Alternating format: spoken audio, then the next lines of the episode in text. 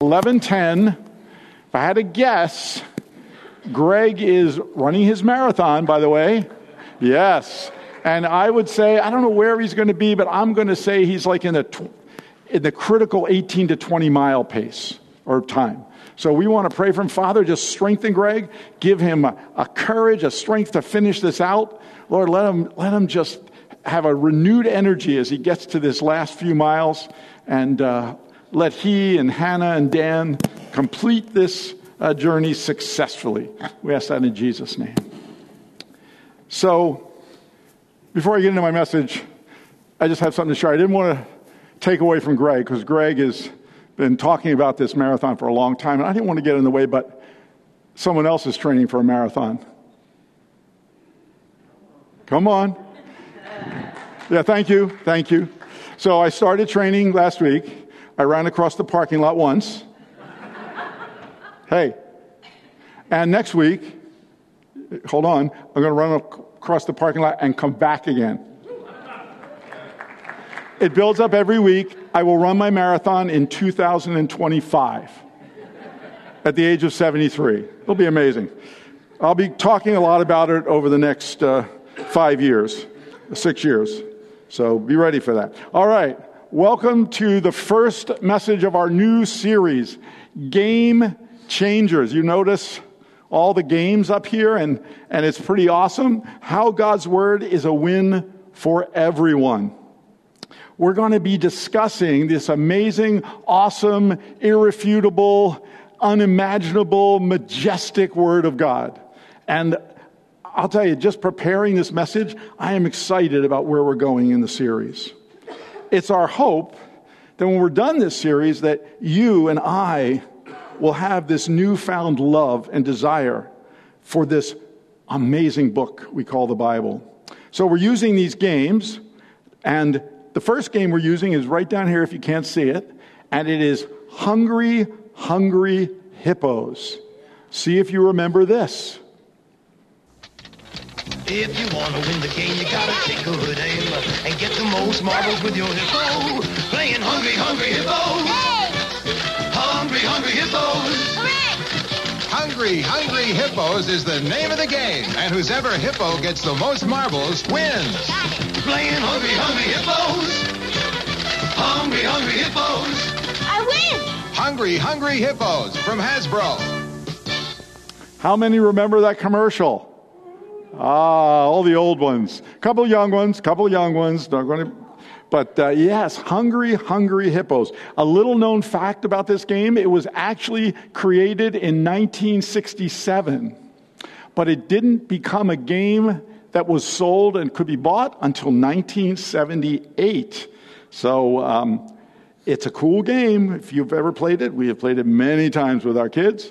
Um, the next part of my message is very loosely tied to my message, but it's something that I wanted to share with you, and that is um, some interesting facts about hippos, assuming there are any interesting facts about hippos. By the way, who can say hippopotamus backwards? Sumatopapia. All right, that's it. I mean, you don't make a pastor's role without having a lot of capabilities and talents. All right, hippos are large, semi aquatic mammals with large barrel shaped bodies, short legs, short tail, and an enormous head. They have grayish to muddy brown skin, which fades to a pale pink color underneath. How do they know that? Anyway, they are considered the second largest, largest land animal on earth second only to. Wow, you guys are good. Males can range up to 11 and a half feet long, five feet tall, and can weigh up to 7,000 pounds. Put that in perspective, that is the weight of two mid size American cars. To stay cool in the blistering African heat, Hippos spend most of their days submerged in lakes and rivers, and so God could allow them to do that. He put their eyes, nose, and ears on the top of their head, which means they can breathe while submerged. Okay? Now, come on. Can't get any more interesting than this, right? Um, hippos, oh, actually, it can get more interesting. Here's the last fact hippos are most active at night, all right? And why? Because that's when they forage for food. And do you know what hippos eat? They eat grass. That's all they eat. They eat grass. But guess how much grass they eat? 77 pounds of grass. Now think about it. If I handed you a clump of grass and put it in your hands, how much would it weigh? I mean, it doesn't weigh anything. If I give you a big ball, ball of it, it doesn't weigh much. 77 pounds of grass each hippo eats. Hence the name of the game, right? Hungry, hungry hippos. Now, you say, how in the world are you going to tie that into anything? Well, here it is. As Christians, we should be guzzling and foraging as well on something and I'm assuming you can imagine what that is.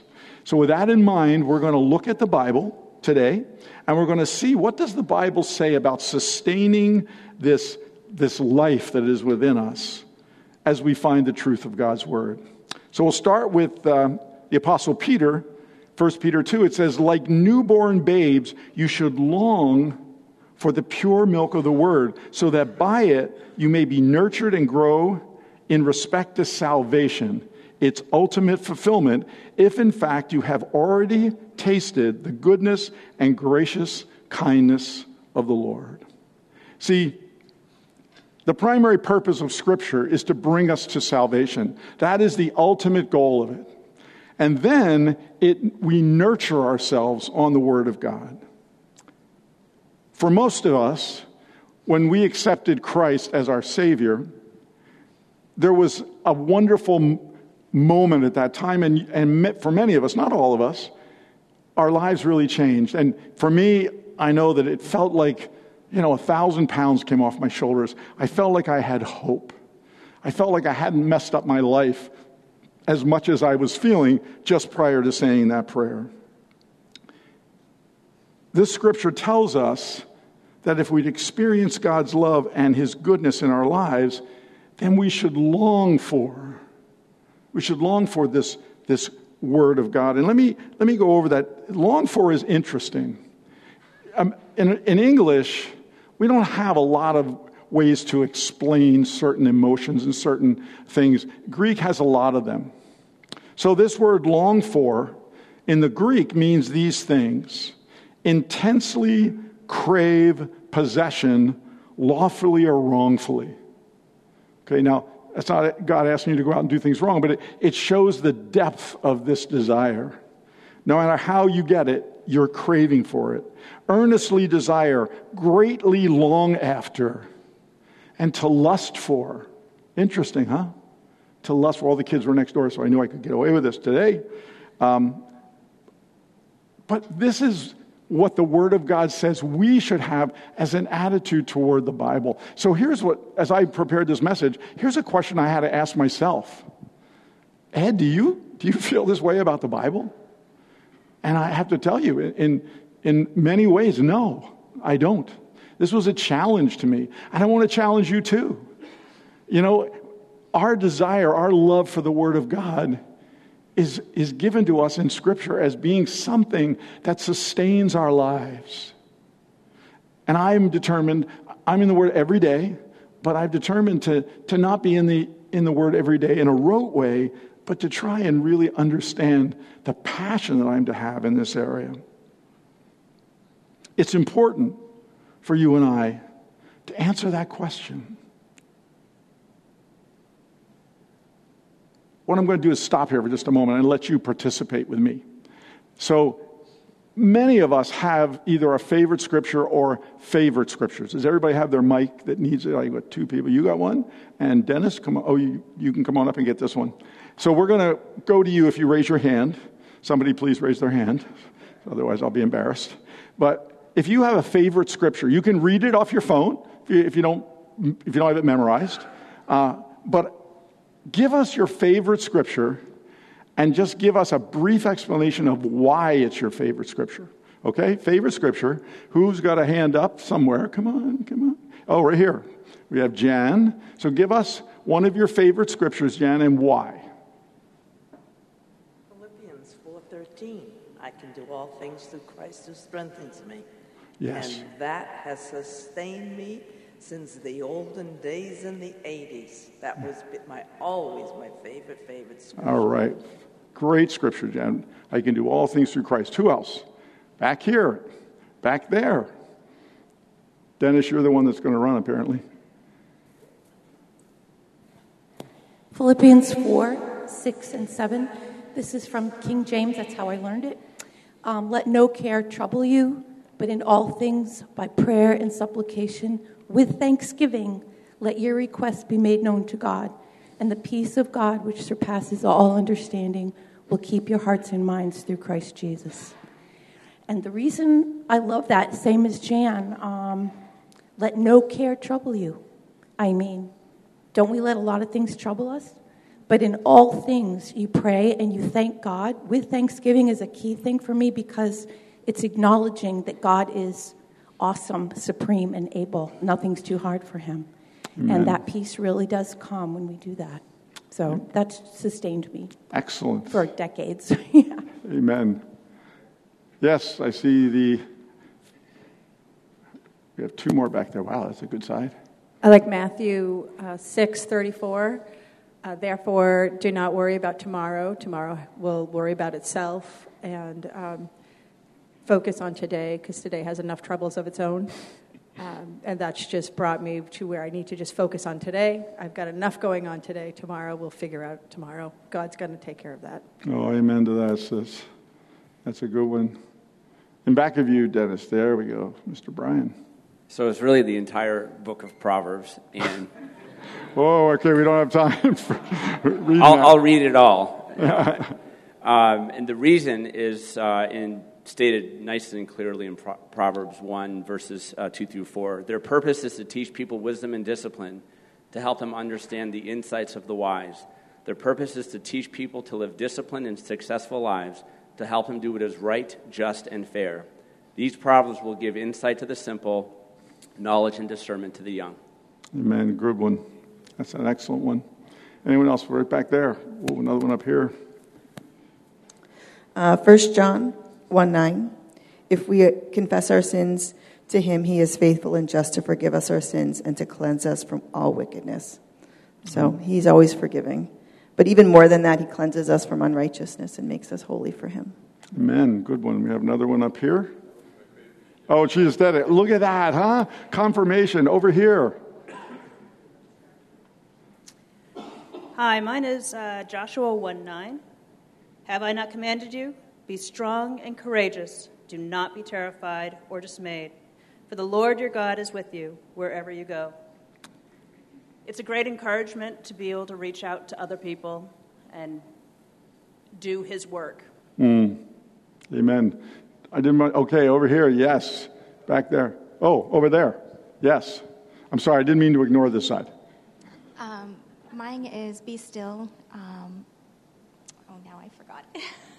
I'm sorry. Um, Be still and know that I am God. And um, that's Psalms 146:10. And the reason why I chose that, or that came to me before, is because I couldn't sit down for five seconds. And it was um, the scripture that really honed me in to um, reading His Word and knowing that He is God, I'm not God, and I can't fix anything, um, and that He is in the works of doing all these things. Amen. Amen. Good scripture. Somebody else? Oh, we got another one back here. Colossians 2:13, you were dead because of your sins. It's in the past tense. He brought us to life. Amen. Good one. Good one over here. Uh, mine is Romans 8:38. For I am convinced that neither death nor life, nor angels, nor principalities, nor things present, nor things to come, nor powers, nor height, nor depth, nor mm-hmm. anything other created thing will be able to separate us from the love of God, which is in Christ Jesus our Lord. And it's very much like what we're, you were talking about earlier with Good Good Father. Is there's nothing we can do or not do to ever separate us from the love of God. Amen to that. Thank God, too, huh? I have one back there.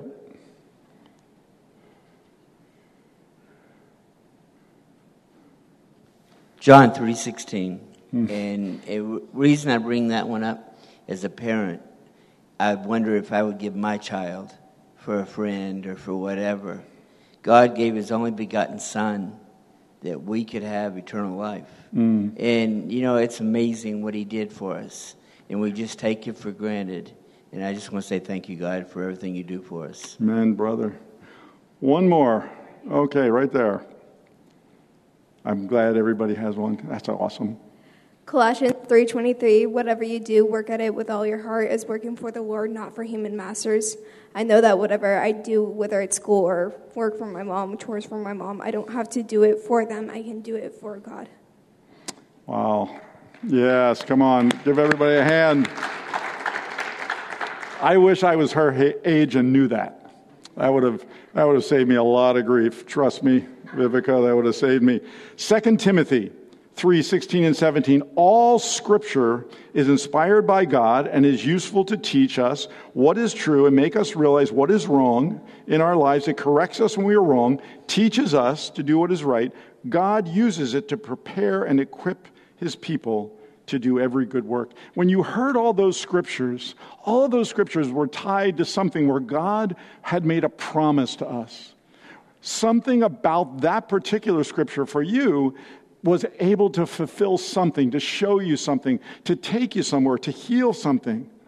And, and that's what God's Word does. See, God uses the Bible, this, this single book that He wrote, to equip us. What does the Scripture say? What? For every good work. Now, listen, this is a pretty strong statement. Without a knowledge of God's Word, you will not be able to do the good works that God has for you to do. You may do some with a little knowledge, but the knowledge of God's Word opens to us how God works, and it gives us strength and courage and faith to carry out what God calls us to carry out. The song we sang, He calls us from the shores into the water, into the waves. And we are able to do that because we understand who God is. See, Jeremiah says this I know the plans I have for you, plans to prosper you, not to harm you. God's desire for everyone here is to prosper you, not, not just financially. We think about that a lot of times when we think about prosperity. You've heard people say that before. But a prosperous life is a peaceful life. It's a life where we know where we're going. It's a life where we get up every day and we have a purpose, we have a reason. It's not a life that's free from, from issue or concerns. A prosperous life is when we know where we're going and we know how we're going and we're obedient to our Father who brings that peace, that joy, that love into our lives. The message version says this There's nothing like the written word of God for showing you the way to salvation through faith in Christ Jesus. Every part of Scripture is God breathed and useful one way or another, showing us truth, exposing our rebellion, correcting our mistakes, and training us to live God's way. I don't use the message very often, and I know there are some that, that uh, almost think it's a sacrilege if you use the message. But let me tell you, uh, Eugene Peterson wrote this version of the Bible because he was pastor of an inner city church. And the people there would never have understood the King James, the Amplified, or anything like that. He wanted to put it in a lingo that these individuals, many of them in desperate need for the word, would be able to read it and say, Yeah, I get that. So there's sometimes, my wife has kind of been encouraging me to look at this more often, and it does. It, it does concisely, it's not word for word, it's not a literal translation by any stretch, but it does give us some great insight. It says here that every part of Scripture is God breathed and useful one way or another. Do we believe that? We have this book sitting around our house or on our phones or on our tablets. Every Scripture is God breathed. So now I want to give you an example. Okay, I like examples. I think they, they help us to see truth. I think Jesus used examples all the time in his parables. So we're going to use this example. Now, before we go to the next slide, don't click that yet. You are in a room. The room is 20 by 20. The door, one door, is locked and, and bolted from the outside. You cannot get out. The room is totally void of anything except this. Sitting on the table in the middle of the room is a bomb. and the bomb is ticking. Okay? And you are going to do what when you see that? Freak out. That's what you're going to do. Okay? You're watching it go down, and you've watched enough movies that you have no idea how to disarm this bomb. So you're freaking out. You have no idea what to do when suddenly, in the corner of the room, in the shadows, you see something. So you go over to it, freaking out as you are. You pick it up, and there you go. How to Defuse a Bomb by Sean Raymond. So here's the deal. At that moment, you really, really love Sean. Seriously. He's one of your favorite people right now. So, tell me, you've got seven minutes and it's, it's down to six now. Okay? Tell me what you're going to do with that book. Are you going to skim that book? You're going to devour that book. You are going to read that so carefully because why? Because it has wisdom in there that you don't have. You're going to know which wire to cut first. You're going to know how to disarm this bomb. In fact, you couldn't wait to open that book and you read it word for word because you knew it could save your life. You would get rid of all the freaky, freaking out, the, the worry, the fear, all that would go away. Oh, you love that book. You just love that book. So, let's bring it, bring it in to the Bible. See, the Bible is a book just like this. It can save your life. And if you're born again, it has saved your life. It has so much wisdom that you don't have. So much wisdom. You wouldn't, see, it's not wisdom you already knew, it's new wisdom. You didn't know how to disarm a bomb. But when you read and everything give thanks, because this is the will of Christ Jesus concerning you, that means what? In everything give thanks, because this is the will of God in Christ Jesus concerning you. Things that you would say, Ed, you want me to give thanks for that? Yeah, because that's what the Bible says. I've learned that. I've learned the hard way what happens when you don't. You see, you can read the Bible and get rid of that, eh, that freaking out and that worry and anxiety and fear. See, when you realize the wonder of this book, you want to not only read it, you want to study it. You want to guzzle it like those uh, hippos. So here's something that we, we think about a lot, or not think about. This is something we're very familiar with. So this will not be, you'll say, oh, yeah, we know that. Okay, Jesus, when tempted, answered the devil with? Yes. Okay, now, here's the deal Jesus was the Son of God. He could have just made the devil turn into dust if he wanted to. He could have blown him halfway across whatever desert he was in. He could have done anything. He didn't have to quote scripture. He was the Word of God, made flesh to dwell among us. But Jesus used scripture. But guess who else used scripture? The devil. The devil quoted scripture. I'm going to tell you something. The devil quotes scripture to you. You don't realize it. But if you don't know how to come back at him, that's going to be a difficult situation. But Jesus knew how to come back on him. He said, It is written, okay? It is written. I love Genesis. Uh, I love Genesis, period, but I love Genesis 3.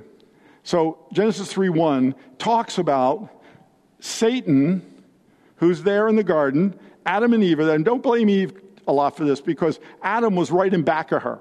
Okay, he was right there. She turned around and said, Hey, take a bite. All right? So he didn't intervene. But Satan comes up and asks her this question. This is what you'll hear a lot from the enemy Did God really say? Did God really say? And sometimes the enemy plants seeds of thought in us that that's not working for you. That, you know, obviously you've claimed it doesn't work. You're dealing with this. So he says, Did God really say? And what did Eve answer him? She answered him right. She said, Yes, he did. But see, there's two things you have to do when you know Scripture. One is you have to know it, you have to know what God says. But the second thing is you have to trust that what God said is for your best. And she didn't do that. She said, Yeah, I know he said that. See, what she should have said at that, oh, I'm getting a call from my hair uh, salon. Okay, let me get rid of that. Okay. Yes, Satan, he did say that. And you can go to somewhere else. Somewhere else. Because why? Because I trust in him. And if I'm not allowed to eat in that tree, there's a reason. There's a reason. You see, sometimes, like, like Eve, we know God's word, but we don't trust in God's word fully. The more word we have, the more we'll trust. God always has our best in mind. But can I also tell you another thing? Because I believe this wholeheartedly. God has your best in mind, but you know what He has more in mind? The kingdom of God. So God will allow you to go through some stuff in order to expand His kingdom. Because God knows this if He expands His kingdom through you, that's good for you. But sometimes we think God, God is supposed to make everything in our lives work out so that it's everything is really good. It does work out for good if we're called according to what? His purpose. His purpose. Doesn't mean God doesn't bless us and give us all kinds of great things, but sometimes God uses us for the, for the furtherment of his kingdom. Matthew 22, 29 says, Jesus replied, Your mistake is that you don't know the scriptures and you don't know the power of God. The message says, He answered, You're off base on two counts. You don't know your Bibles and you don't know how God works. See, in my life, when I've found myself in trouble, it's definitely been one or both of those things. Either I don't know the scripture that I should know to apply to it, or if I do, there's that seed of doubt that says, God, are you really going to come through for me? Matthew says it very clearly. Jesus said this You, you err not knowing the scriptures in King James. Your mistake is you don't know the word. If you knew the word, you wouldn't do, say, and be sometimes what you say. You see, but let's flip that over, because that's the negative part, right? That's the, hey, you know, I feel a little bit accused in that. No. Here's the deal when you know the word and you trust in God, you have an amazing life. Peace comes about regardless of your circumstances. It's awesome. God's plan for you and for me is to know His Word and to know how He works. Both of these are achieved by not reading God's Word, but by studying God's Word. Sometimes, I'm 68. I have, script, I have scriptures I've stood on for years about things. Sometimes they've been decades in being answered. You've got to get older to have that experience. In my 20s and 30s, I couldn't understand why God didn't just answer them right away. But as you go forward, you will realize that God always answers prayer. It just isn't always answered immediately. John 8 32, and you'll know the truth, and the truth will set you free. The message says Then Jesus turned to the Jews who had claimed to believe in him. He said, If you stick with this, living out what I tell you, you are my disciples for sure. Then you will experience for yourselves the truth, and the truth will free you. You see, the truth, Jesus is the truth, not Paul Pierce. Okay, he's the truth. And you want to find out who he is? You read the Bible. That is the truth. That is how we know. What are we to do? What are we to say? How are we to act? My business partner, Jack Hartman, uh, years ago started writing books, and he wrote 20 of them. Uh, and they've been translated into so many different languages all over the world. His books have been shipped. And he named his, his ministry Lamplight Publications. Okay, Lamplight. And he took it from Psalm 119. 119. And it reads this way Your word is a lamp to guide my feet and a light for my path. By your words, I can see where I'm going. They throw a beam of light on my dark path. We all go through dark moments in our lives. Maybe it's relationships, maybe it's health, maybe it's finances, whatever it is. But the Bible is your light. It's what, you know, darkness is really bad. But you know what? A little candle wipes out darkness, right? But you make that room as dark as you can, and what happens to the candle? It gets brighter. It gets brighter. And see, God said, Ed, if you're in my word, I'm going to light your path so that when darkness from the enemies tries to come in, I'm going to light that up like a, like a brilliant light so that you can see your way through that. Romans 10:17 says this, faith comes by hearing and hearing by the word of God. Faith is not an inanimate thing. Faith is alive. Faith comes by hearing and understanding and knowing the Word of God. It comes. But guess what else? Faith also goes. Something that comes can go. And when it goes, it's because we are, we are weighed down by the things of this world, or we're drawn away by prosperity or something, and we don't. We don't go to the Word of God at times. And it's those times when we feel our faith shake. We feel our faith being shaken. If you want more faith about anything in your life, get more into God's Word. It will always, always, always produce faith. Proverbs 4 20 to 22 says this My child, pay attention to what I say. Listen carefully to my words.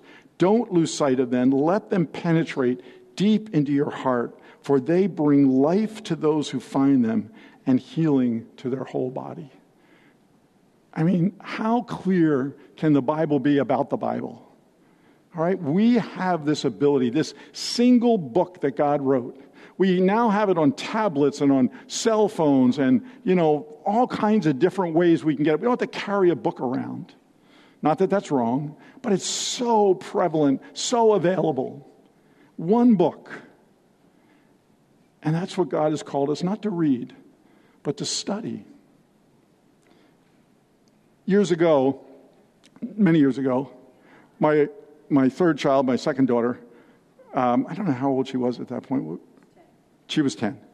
We were visiting Barb's uh, sister and uh, her brother in law, and my kids were playing out in the backyard, and they had an Akita. We didn't know much about dogs. My kids love dogs. Colleen especially loved dogs. And we, you know, in fairness, we should have probably been told this dog isn't always the most friendly because my daughter Colleen will get right down in, you know, a dog's face. So we were inside talking to uh, family, and every parent's nightmare occurs. We hear this blood curdling scream. Actually, all, all of our kids were there, all screaming. You know, we ran outside. My son Ben comes up and says, Dad, Dad, Colleen was bitten by the dog. So we, Colleen's kind of in shock, but her whole face is just blood. Her neck is blood. It's coming down to her shirt. Oh, I'll tell you, you know, I know people have been through horrible things with their kids, M- more horrible than this, but that was pretty horrible. And we grabbed her, we, we got a towel, we wrapped it around her face. I held her in the back seat. She was in kind of semi shock, but I don't know what I would have done at that moment without the Word of God. I don't know what I would have done without the ability to pray. I mean, it, it looked really bad. And so we, you know, as we're going there, I'm praying, I'm talking to her, we're, we're going over scripture, and, you know, my daughter was, was reasonably upbeat anyway, and, you know, she started to get some hope that this would be okay. And we get to the hospital, and of course, they rush her in, and they have a doctor that's going to work on her because we know she's going to need many, many sutures, many stitches in her face. And thank God we, we had the presence of mind, which I give God credit for, to say, no, we want a plastic surgeon. And they kind of said, well, we, we don't, you know, he said, we don't care. You know, keep her stable, get a plastic surgeon. So they did. And if you met my daughter today, you would never be able to tell that she ever was attacked by a dog. She had 56 stitches to her face. But the thing that was really amazing that I just thank God for to this day, that doctor said, if one of those bites had been an eighth of an inch further, it would have punctured her jugular vein, and we would have never been able to get her to the hospital in time. You know, thank God for the Word of God. You know, I had people in my life that made me study the Word. Jack Hartman, my partner, you know, that that would, would keep me on track in that area. But when the chips are down, it's only Christ.